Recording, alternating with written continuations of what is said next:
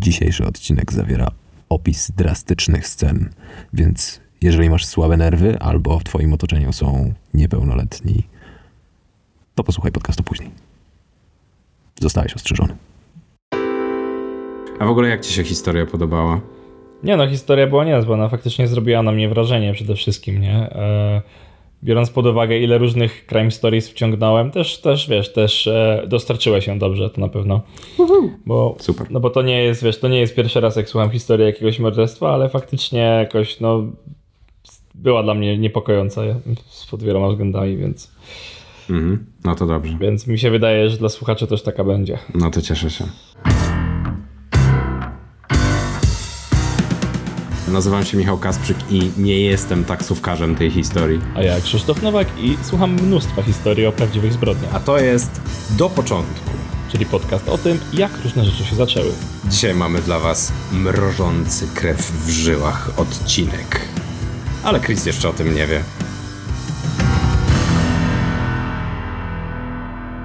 W takim razie chyba zaczynamy. No chyba tak. Cześć. Naprawdę tak chcesz zacząć? Nie. Witam bardzo serdecznie i zapraszam do najbardziej wyluzowanego odcinka podcastu do początku. Miale, co dzisiaj dla mnie przygotowałeś? Wiesz co, podcast może jest wyluzowany, ale dzisiejszy temat jest dość, można by powiedzieć, trudny, chociaż jest arcyciekawy. Przynajmniej dla mnie. Okej. Morderstwo.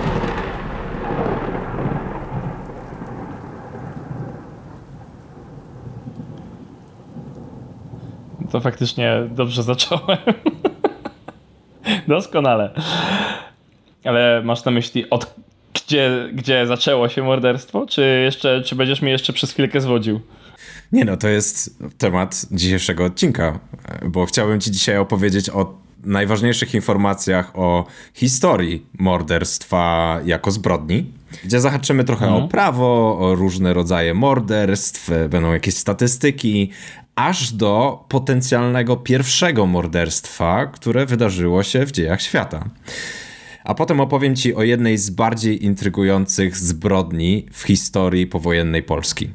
O, super. Ja bardzo lubię zb- zbrodnie w powojennej Polsce. Zresztą true crime to jest teraz, słyszałem, bardzo na topie e, temat, więc myślę, że się wstrzelimy Idziemy na fali. wspaniale. Na starcie chciałem tylko wspomnieć, że idąc do początku morderstw, nie dojdziemy do tego najbardziej oczywistego, które może nam się kojarzyć jako pierwsze morderstwo.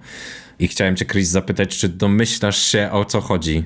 No ja domyślam się, że chodzi o Biblię i tam Kaina i Abla te sprawy. Dokładnie, więc o tym nie będziemy mówić, ale No i super. rzeczywiście jest historia tego, jak Kain zabił Abla, bo był zazdrosny o to, że e, Bóg faworyzuje Abla. Ale o tym dzisiaj nie będzie. Czyli będą same fakty. Tak, same fakty. No dobrze. Chris, jak myślisz, w którym kraju rocznie przypada najwięcej morderstw na 100 tysięcy mieszkańców? Mm, mogę poprosić o podpowiedź w postaci kontynentu? Ameryki. A ja chyba wiem, a to będzie pewnie albo Kolumbia, albo Wenezuela, opcjonalnie któreś z państwek karaibskich, bo tam też jest piekielnie niebezpiecznie. Jesteś bardzo blisko.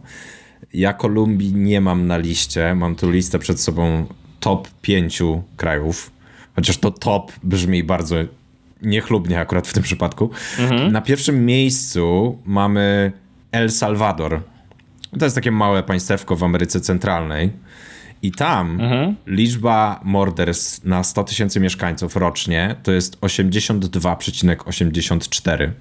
Czyli ponad 80 osób jest mordowanych w odniesieniu do 100 tysięcy mieszkańców, oczywiście. Wow. No to jest sporo. To jest. Wow. To, wiesz, wiesz to, nie jest, to nie jest nawet procent, to nie jest nawet promil, ale mimo wszystko liczba jest dosyć duża. I teraz dla porównania, gdzie tutaj jest Polska? Jak myślisz, na 230 państw, na którym miejscu jest Polska? Jeśli chodzi o morderstwa, mm, nie wiem, powiedziałbym jakieś pewnie 190. O, prawie trafiłeś. Wydaje mi się, że Polska jest dość bezpieczna. 198 miejsce. Uuu, bliziutko. 0,67 osoby na 100 tysięcy mieszkańców. To są dane z 2016 roku i mhm. trzeba zaznaczyć, że liczba morderstw w Polsce spada. Mhm. Patrząc na czas od lat 50., to taki szczyt mieliśmy w roku 1994, gdzie ta liczba to było 2,83. Naprawdę? Huh. Ale od tamtej pory już po prostu spada i w 2016 to było 0,67. Czyli bardzo uproszczając, ale tak bardzo upraszczając, można by założyć, że w Polsce ma się 93 razy większą szansę na to, żeby zostać zamordowanym niż wygrać w Totka. No, w sumie. Tak, i w, El Salvador, który jest na pierwszym miejscu, ma się 123 razy większą szansę, żeby zostać zamordowanym niż w Polsce. Mhm. Więc y, no można powiedzieć, że u nas jest bezpiecznie. No, trzeba zaznaczyć, że liczby bezwzględne tutaj, one nie są wcale jakieś takie super duże, bo w Polsce to jest 256, w El Salvador no jest to dużo więcej, przy tym, że kraj jest mniejszy niż Polska i to jest 5257. Czy to jest dużo? 256, zakładając, że Polska ma około 38 milionów mieszkańców? No pewnie niewiele, ale lepiej jakby ta liczba była bliższa zeru. No i teraz są kraje, w których rzeczywiście to jest zero. O. Ba, w Europie takich krajów jest siedem. No proszę.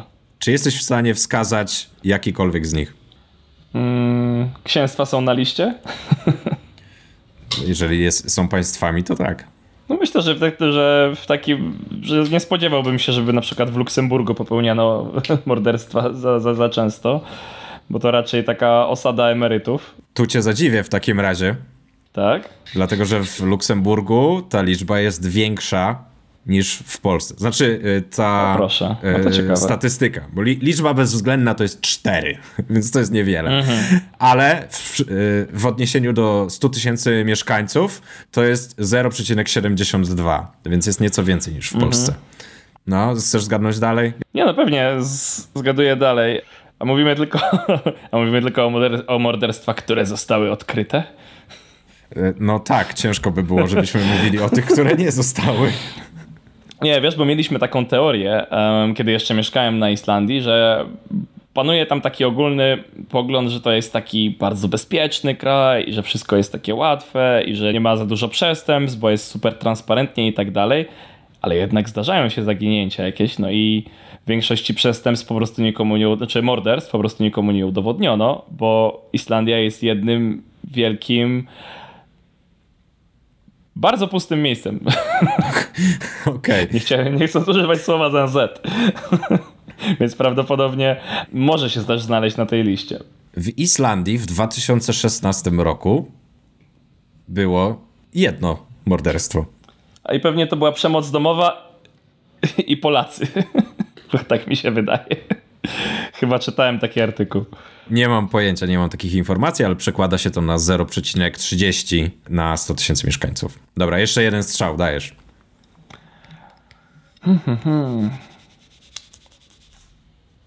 Nie wiem, chyba mi się skończyły mi się dobre pomysły. Um, nie wiem, zaryzykuję Monako. Trafiłeś, dobrze. Uf, przynajmniej jedno. Udało ci się. A oprócz tego mamy jeszcze na liście Liechtenstein, San Marino, Watykan, Andorę, wyspę Man i Channel Islands. Wyspa Man jest państwem? Tutaj jest tak określona w tym zestawieniu. Hmm, okej. Okay. Tutaj te liczby są z różnych lat, natomiast e, najstarsze są z mhm. 2010 roku dane. Mhm. No, czyli jednak okazuje się, że w tych państwach, miastach e, dla bogatych, no jednak ta teoria moja nie wzięła się znikąd. Dobrze. O, można tak założyć. Może tutaj być też kwestia tego, że te państwa mają bardzo małą liczbę mieszkańców.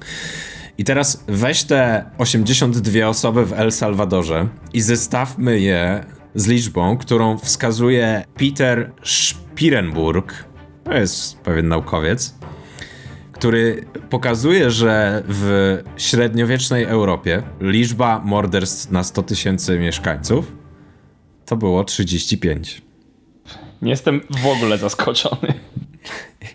Znaczy, wiesz, tutaj możemy się nad tym zastanowić, bo jak wiele morderstw było odkrywanych w czasach średniowiecznych? Czy te statystyki są dokładne? No, na pewno nie, ale... Ciężko to ocenić, ale mimo wszystko ta liczba robi duże wrażenie. Tutaj myślę, że sporo, zakładam, że to liczymy tutaj polowania na czarownice, tego typu historie. Chociaż nie wiem, czy w sumie jeśli no tak, no morderstwem nie jest to, jeśli ktoś zostaje ukarany zgodnie z prawem. Zależy w jakim kraju, bo różnie się morderstwo Aha. definiuje. O, widzisz, i to jest ciekawe. Jak już jesteśmy przy tym temacie, no to pytanie właśnie, jak zdefiniować morderstwo. I w polskim prawie w ogóle mamy rozróżnienie na różne rodzaje i mamy mhm. takie ogólne pojęcie, którym jest zabójstwo i zabójstwo jest czym innym niż morderstwo, mimo że bardzo często używa się tego synonimicznie w mowie potocznej. No tak, no nie, każde morderstwo jest zabójstwem, prawda? No ale to nie działa w drugą stronę. Dokładnie, o to właśnie chodzi. I zabójstwo to jest y, po prostu umyślne zabicie człowieka i mhm. kara, która za to obowiązuje, to jest minimum 8 lat więzienia, mhm. może być też 25, a może być dożywocie. Z kolei morderstwo Tutaj te liczby są trochę inne, bo minimum 12 lat więzienia, 25 lub dożywocie. Ale morderstwo to jest szczególny rodzaj zabójstwa. I tutaj mhm. może to być zabójstwo ze szczególnym okrucieństwem, albo mhm. zabójstwo mhm. w związku z wzięciem zakładnika lub zgwałceniem, lub rozbojem. Może być też zabójstwo w wyniku motywacji zasługującej na szczególne potępienie lub zabójstwo z użyciem materiałów wybuchowych. Tak, więc mamy tych, tych kilka rodzajów mhm. i to mhm. są tak zwane zabójstwa kwalifikowane, które można określić mianem morderstwa. No tak, no bo nawet jeśli nawet używa się sformułowania w polskim prawie, jeśli coś zdarzyło się niezamierzenie, to używa się sformułowania, zdaje się, nieumyślne spowodowanie śmierci, a nie zabójstwo konkretnie wtedy na przykład. Tak, nie? tak. Mhm. Dokładnie. Więc tych sformułowań i tych rodzajów morderstw czy zabójstw jest dużo. Ja natomiast tych sformułowań będę używał właśnie synonimicznie. Zresztą za chwilę sobie jeszcze omówimy kilka innych, niekoniecznie rozróżnianych przez prawo, ale rozróżnianych od choćby językowo.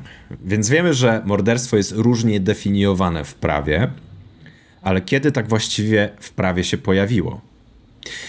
I znalazłem wskazanie, że w XVIII wieku angielski prawnik William Blackstone w swoich komentarzach prawa angielskiego zdefiniował morderstwo jako czyn, który następuje, kiedy osoba o zdrowym umyśle i rozwadze bezprawnie zabija jakąkolwiek istotę rozumną, będącą pod protekcją króla, w złym zamiarze, wyraźnie lub domniemaniem. To jest moje tłumaczenie z, ze staroangielskiego, więc ciężko mi jest powiedzieć, czy ono jest super dokładne, ale sens rzeczywiście myślę, że jest zachowany. I to jest taka definicja, z której wywodzą się też definicje w prawie współczesnym. One o, o, o te definicje się mhm. opierają. Ale nie jest to oczywiście najstarsza wzmianka o morderstwie w prawie, bo od choćby mamy przecież też 10 przykazań które no tak. występują tak. w e, chrześcijaństwie. Dziesięć przykazań, które zostały przekazane Mojżeszowi przez Boga i wiemy o tym z Księgi Eksodusu, Księgi Wyjścia. I tam mamy piąte przykazanie, które brzmi nie zabijaj. Więc jest to mhm. też jakaś forma prawa ustanowionego. Ale mamy jeszcze wspominki odnośnie prawa niezwiązane z religią. I jedno z najstarszych praw, w którym występuje zapis dotyczący morderstwa, zapis, który brzmi: Jeśli człowiek dopełnia się morderstwa, ten człowiek musi zostać zabity. Ten zapis wystąpił w sumeryjskim kodzie Urnamu pomiędzy 2100 a 2050 rokiem przed naszą erą. I nie wiem, czy to jest najstarszy zapis w prawie odnośnie morderstwa, ale zdecydowanie jeden ze starszych, do którego jesteśmy w stanie dotrzeć. No, w sumie bardzo często się wie, wie, wiele starej wiedzy sprowadza do Sumerów, także nie jestem bardzo zaskoczony tutaj. Nie wiem, czy ty byłeś, jak sprawdzałeś te informacje, ale dobrze, ma to, ma to wszystko sens, no. Rzeczywiście ja się też tego spodziewałem, że to y, Sumerowie prawdopodobnie byli jednymi z pierwszych. Mhm. I, no i faktycznie się to potwierdza. A teraz mam dla ciebie takie pytanie, ciekawostkę, Aha. bo nie wiem, czy kiedykolwiek się zastanawiałeś nad tym, co się dzieje, kiedy morderstwo zostaje popełnione w kosmosie lub na innej planecie. Myślę, że zdarzało mi się nad tym zastanawiać. Możesz e, sam sobie dopowiedzieć kontekst, kiedy popełniona została ta, ta, ta właśnie rozkmina. E, natomiast no tak, tak, przeszło mi to przez myśl, oczywiście. I ktoś, ktoś mi chyba nawet e, to, to wykłada, no bo skoro nie obowiązują prawa ziemskie, ani żadnego konkretnego kraju tak naprawdę, to nie wiem, chyba doszliśmy w tej dyskusji do tego, że w takim razie powinno się to wiązać z, czy powi, powinno obowiązywać prawo, które obowiązywało jakby uczestników misji z kraju, z którego wylatywali, ale nie wiem, czy to ma sens. Ma to sens, ale to nie o to chodzi. Okay. W tym przypadku, jeżeli zbrodnia zostaje popełniona w statku kosmicznym, mhm. to obowiązuje prawo kraju, który jest właścicielem tego statku kosmicznego. Mhm. Natomiast jeżeli zbrodnia zostałaby dokonana na innej planecie albo na innym ciele niebieskim, na przykład na Księżycu, mhm. gdzie żaden kraj, żadne państwo nie ma swojej ziemi, to jest ziemia niczyja, to wtedy obowiązuje prawo z kraju, z którego pochodzi morderca. Aha, no ma to bardzo dużo sensu. I takie samo prawo obowiązuje w przypadku Międzynarodowej Stacji Kosmicznej. I to jest podpisana mhm. umowa przez wszystkie kraje, które tam pracują, że jeżeli któryś z astronautów dopuści się morderstwa, no to rzeczywiście zostanie on sądzony przez kraj, z którego pochodzi. Jest to jak najbardziej logiczne. Jeśli chodzi o rodzaje morderstw, to znalazłem też taką bardzo ciekawą informację odnośnie morderstw w miejscu pracy, które zostały wyszczególnione. Mhm. E, I okazuje się, że w Stanach Zjednoczonych to jest taka kategoria morderstw, która bardzo szybko rośnie. I w ciągu e, lat 80. potroiła się. Okej. Okay. Nie wiem, jakie są liczby bezwzględne, więc ciężko mi jest ocenić, czy rzeczywiście jest to duży odsetek morderstw, czy nie, ale wydaje mi się, że ta, ta informacja jest bardzo ciekawa. No, w, póź w późnym kapitalizmie jakby zwiększająca się ilość morderstw ludzi z pracy wcale mnie tak nie zaskakuje. Jak już mówimy o miejscu pracy, to powiedz mi, czy zastanawiałeś się kiedyś, skąd wziął się typ rekrutacji potocznie zwanej headhuntingiem? Eee... No nie, no jakby geneza słowa mi się kojarzy z dzikim zachodem, nie? Ale... Ale w samym kontekście rekrutacji nie, zupełnie się nie zastanawiałem nad tym, skąd się to konkretnie wzięło. Z dzikim zachodem i z Bobą Fettem, nie?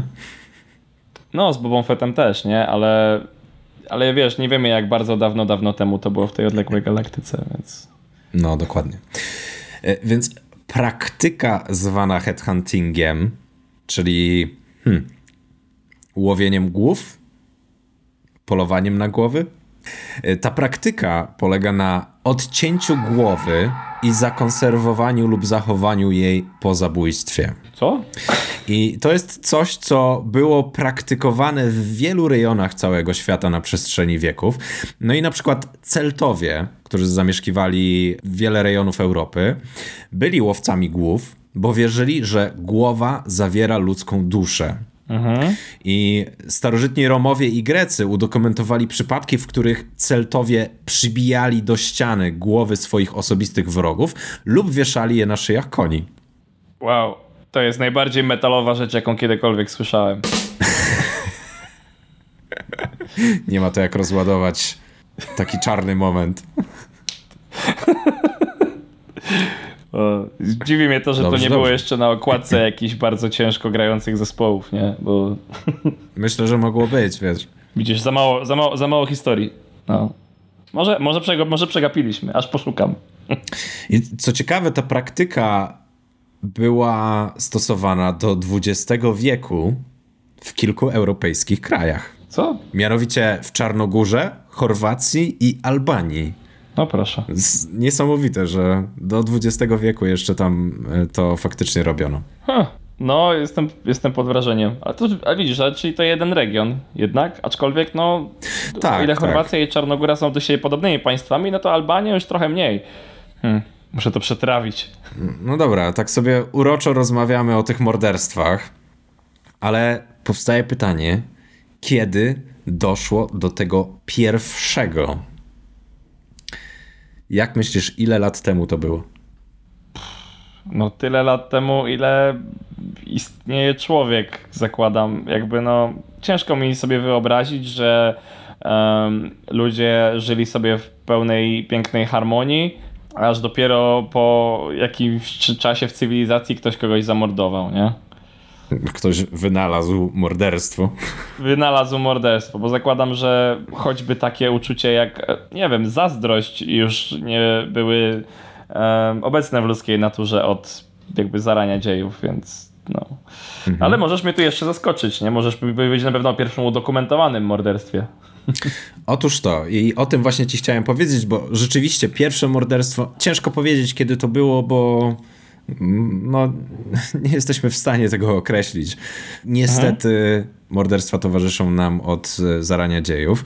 Natomiast takie pierwsze udokumentowane, które e, znaleziono, Oczywiście naukowcy musieli wykorzystać tutaj bardzo zaawansowane techniki i odkryli, że ofiara została zamordowana przy pomocy dwóch uderzeń jakimś tępym przedmiotem w głowę a potem została Aha. zrzucona w taki pionowy tunel jaskini, który miał 13 metrów.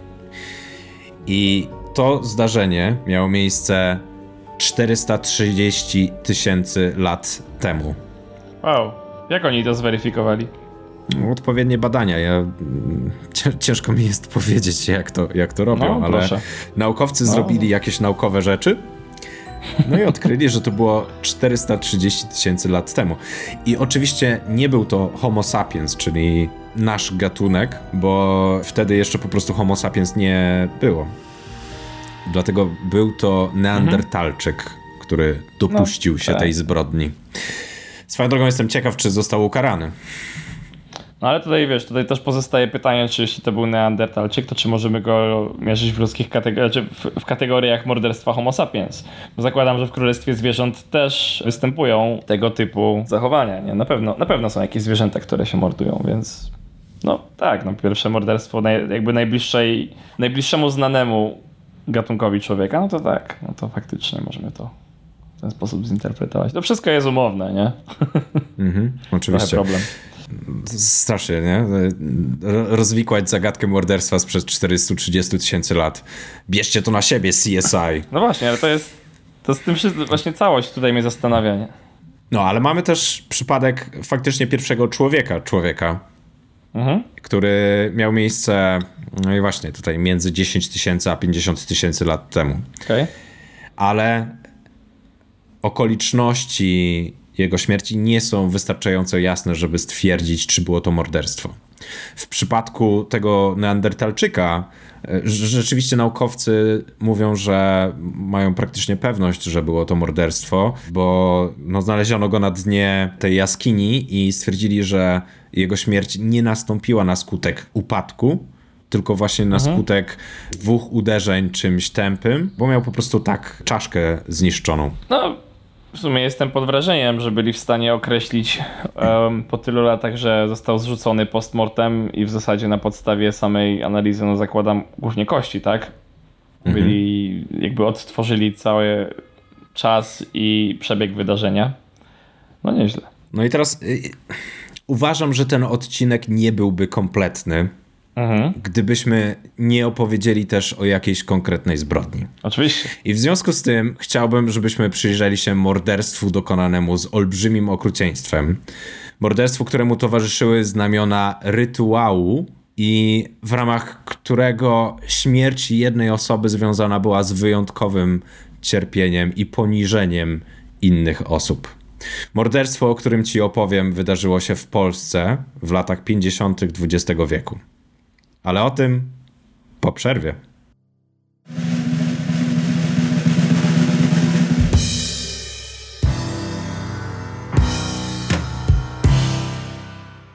Podcasting w Polsce bardzo fajnie się rozwija i powstają ciekawe inicjatywy. Jedną z nich jest Podpunkt. W portalu Podpunkt znajdziecie porady, jak nagrywać własny podcast, newsy ze świata podcastingu oraz recenzje sprzętu do nagrywania. Istnieje też podcast pod tą samą nazwą. Serwis jest prowadzony przez twórców i słuchaczy podcastów w osobach Joanny Golańskiej, Pawła Badury i Piotra Peszko. Kibicujemy bardzo inicjatywie i zapraszamy na stronę podpunkt.info.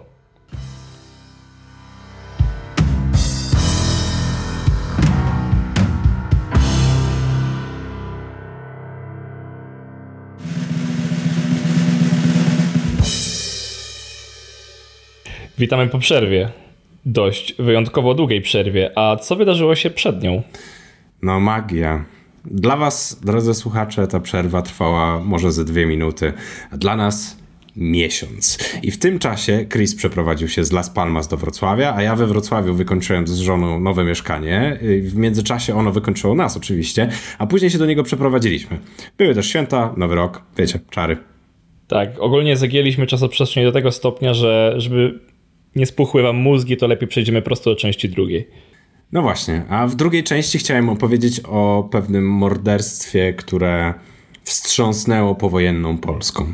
I chciałem zacząć od tego, żeby wam powiedzieć, że 22 stycznia 1957 roku o godzinie 13.50 czterech 15-letnich chłopców wyszło z liceum świętego Augustyna przy ulicy Naruszewicza w Warszawie. Poszli w kierunku ulicy Weinerta, gdzie podszedł do nich pewien mężczyzna. Zapytał, który z nich to Bohdan Piasecki i gdy chłopiec się zgłosił, zabrał go na stronę. Pokazał mu jakiś dokument i zabrał do stojącej opodal taksówki. Tam dołączył do nich drugi mężczyzna i wspólnie odjechali tą taksówką. Koledzy Bohdana poinformowali o zajściu jego brata, Jarosława, a ten wrócił do domu i przekazał wieści ojcu. O godzinie 16 rozległ się dźwięk telefonu. Zadzwonili porywacze. Chris, chcesz posłuchać tego nagrania? Masz nagranie porywaczy? Mam, oczywiście. O, dobra, teraz mnie zaskoczyłeś. tak, jak najbardziej.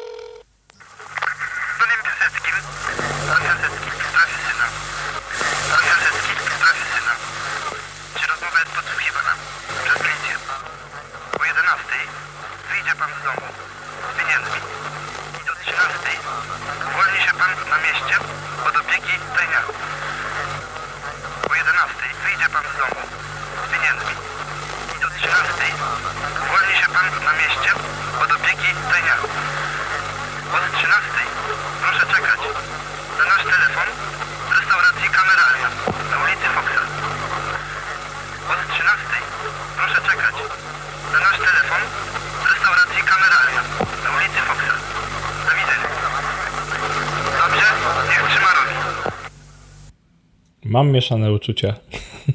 Dlaczego?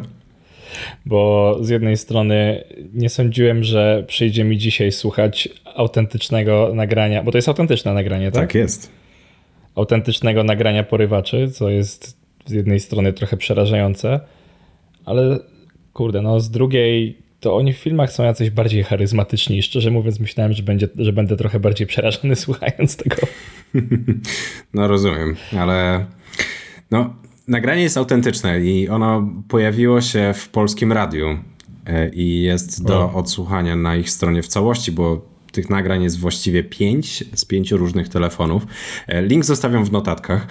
No i w tym telefonie, między innymi, porywacze informują Bolesława Piaseckiego, czyli ojca Bohdana, o tym, że na poczcie czeka na niego list z dodatkowymi informacjami. I okazuje się, że chcą okupu 100 tysięcy złotych i 4 tysięcy dolarów co w przeliczeniu z 1957 roku na 2019 rok daje nam jakieś 66 tysięcy złotych i 35 tysięcy dolarów, czyli dalej 132 tysiące złotych. Z okupem zostaje wysłany ksiądz Mieczysław Suwała. Najpierw zostaje skierowany do pewnej restauracji, w której odbiera telefon, a pory... A poczekaj, a dlaczego z okupem został skierowany ksiądz, wiadomo? To taki dość niecodzienny wybór. Był on współpracownikiem Piaseckiego. Okej. Okay. I najpierw ksiądz zostaje skierowany do restauracji, w której musi odebrać telefon. No proszę księdza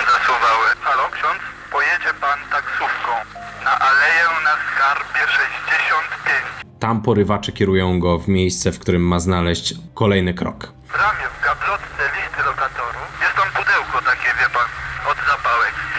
To proszę tam wziąć. I tak zostaje wysłany na, można by powiedzieć, zabawę w podchody przez miasto. I ostatnim krokiem miało być znalezienie buta, ale okazuje się, że w tym bucie nie ma żadnej notatki. Więc trop się urywa, a porywacze podwajają okup w kolejnym telefonie. Prawdopodobnie przez to, że zorientowali się, że ksiądz był śledzony przez tajniaków. Potem następuje druga próba, i w tej próbie zostaje wysłany kolejny ze współpracowników Piaseckiego i też przyjaciel rodziny, Ryszard Reif. Reif był byłym wojskowym i sam właściwie zgłosił się do tej operacji. Mhm. I porywacze jego wysyłają na zabawę w podchody, ale musi on dodatkowo nieść przez cały czas w ręku rogi jelenia.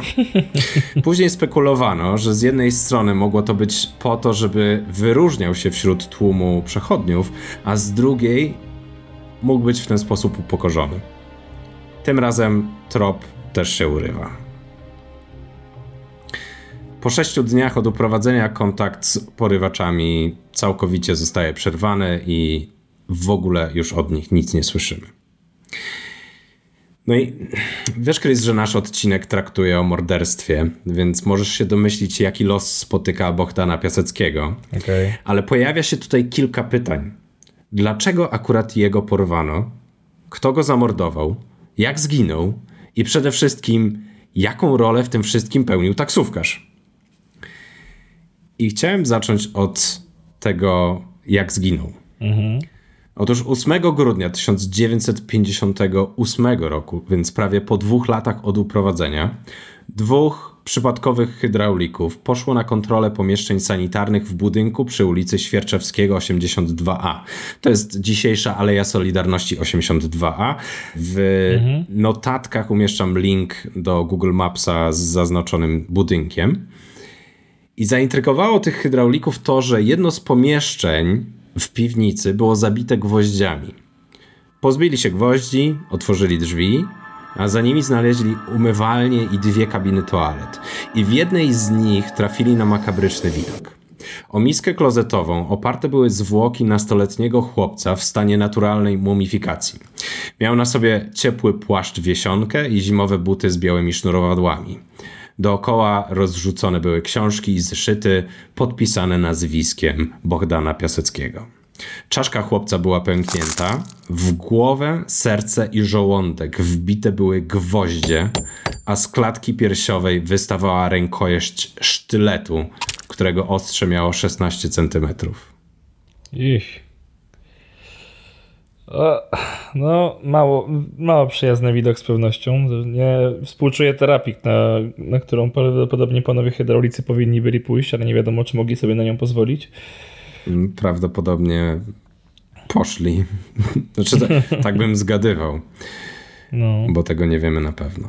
Natomiast oni na miejsce wzywają milicję, rodzinę i stomatologa, jak się okazuje. Znaczy stomatologa pewnie wezwała milicja już. Stomatolog był o tyle kluczowy, że potwierdził, że to Bogdan Piasecki na podstawie plomb, które mu zakładał w zębach.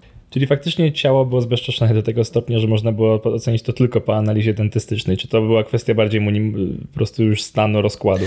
To była bardziej kwestia stanu mumifikacji mhm. i co prawda ojciec rozpoznał swojego syna, natomiast jeszcze mhm. dodatkowo było potwierdzenie od stomatologa. No i teraz pytanie, dlaczego akurat jego porwano i zamordowano? No bo co, był, jak myślisz? Był licealistą, no kurde, nie mam pojęcia. Mm. Jakby dla mnie największy sens tej całej historii miałoby to, gdyby ktoś miał jakieś zajścia z jego ojcem, ale i wykorzystać po prostu syna jako członka rodziny, którego ja jako młodego chłopaka prawdopodobnie w miarę łatwo było uprowadzić, ale z drugiej strony, jeśli został zamordowany, no to nie wiem, czy to była jakaś osobista vendetta, czy coś w tym rodzaju, ciężko mi powiedzieć.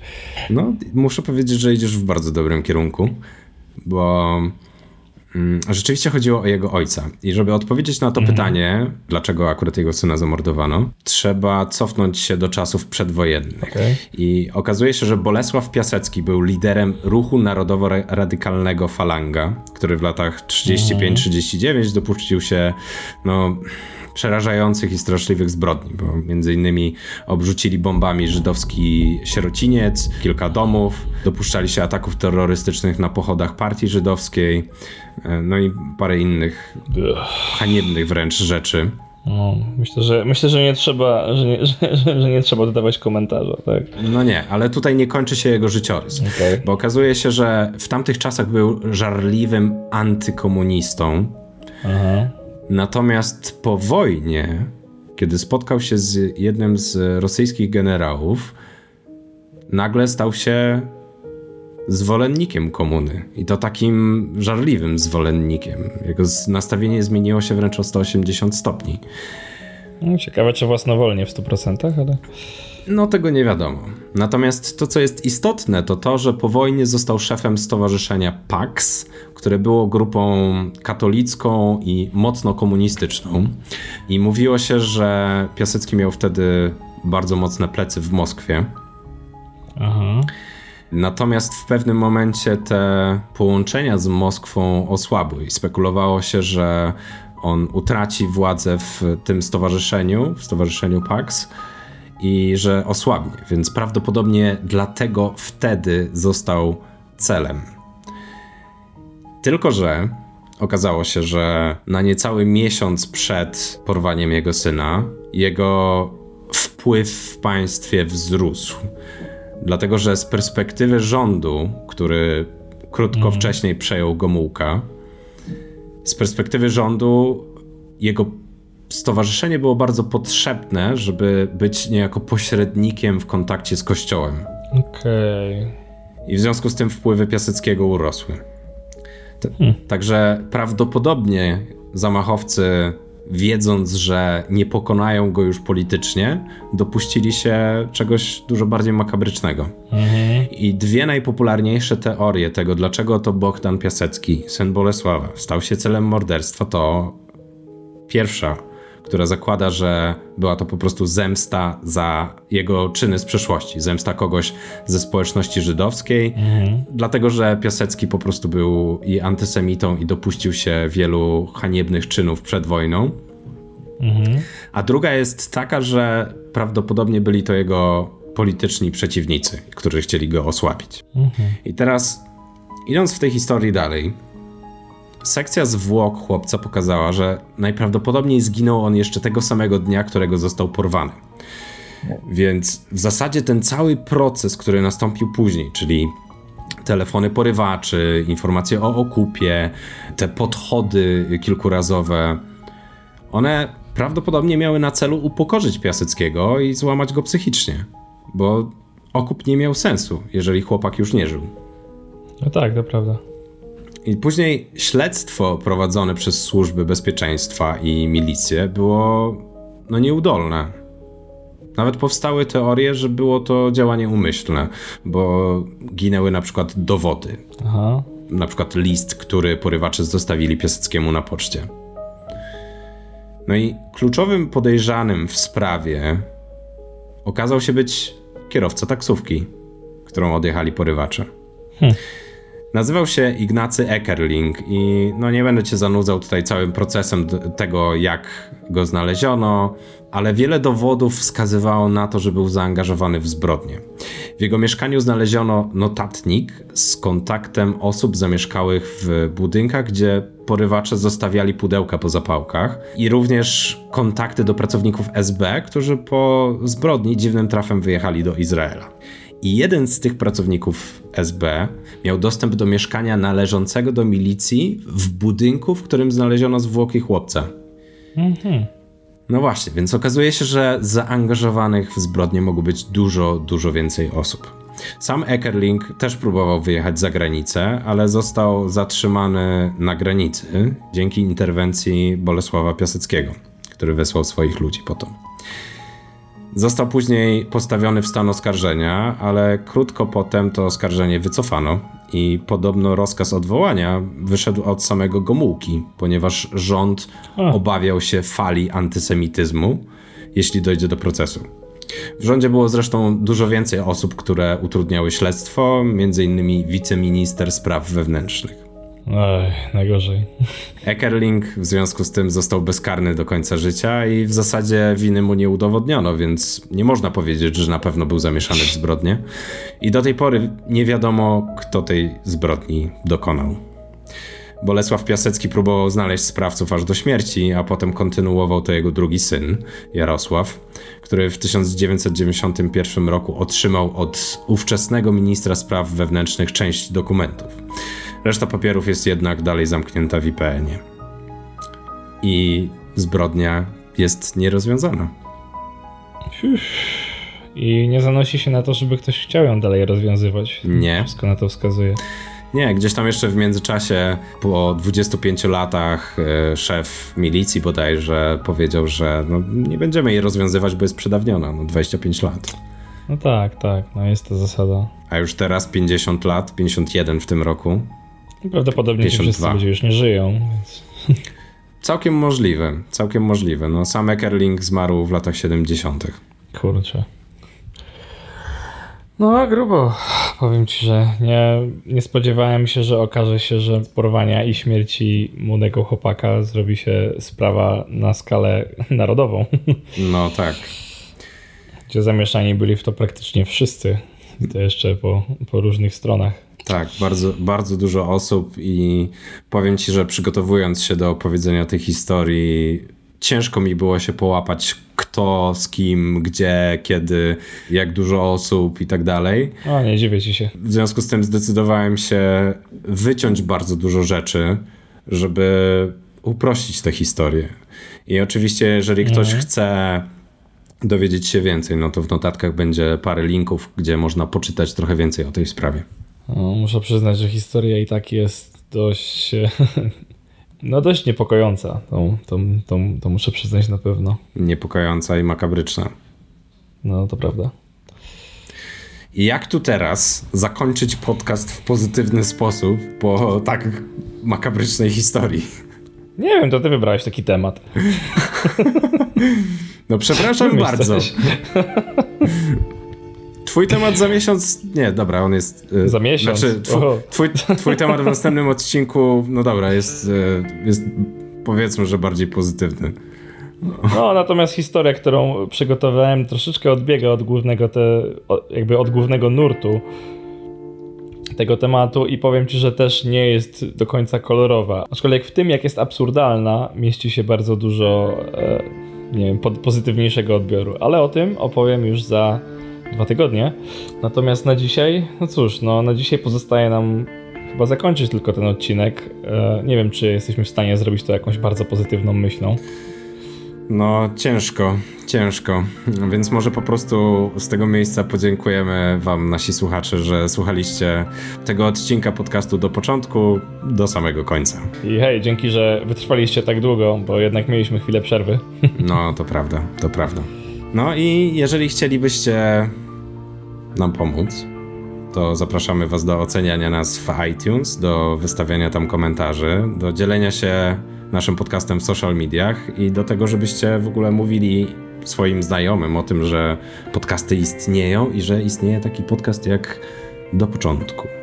Dokładnie. Jeśli macie jakieś sugestie, jakieś pomysły, też piszcie do nas, bo my zawsze bardzo chętnie się do nich zastosujemy i na nie odpowiemy. A jakby wasze opinie i to, z kim się podzielicie, no jednak bardzo mocno wpływają na to, ile możemy włożyć wysiłku w ten podcast, no bo jednak jeśli widzimy, że jest was coraz więcej, to sprawia nam to jeszcze więcej przyjemności i mamy dużo więcej motywacji, żeby dalej to robić i robić to jeszcze lepiej. Zaiste. Także do usłyszenia za tydzień w Ekspresie i za dwa tygodnie w kolejnym pełnym odcinku. Dokładnie tak. Ten odcinek został zedytowany przeze mnie, Michała Kasprzyka i wyprodukowany przeze mnie i Krzysztofa Nowaka. Możesz subskrybować nasz Vibe. A, tak już nie będę. Już mówiłem. No, to już w sumie tam pocisnęliśmy ten temat. My nagrywamy bardzo wychillowany podcast, więc ja myślę, że...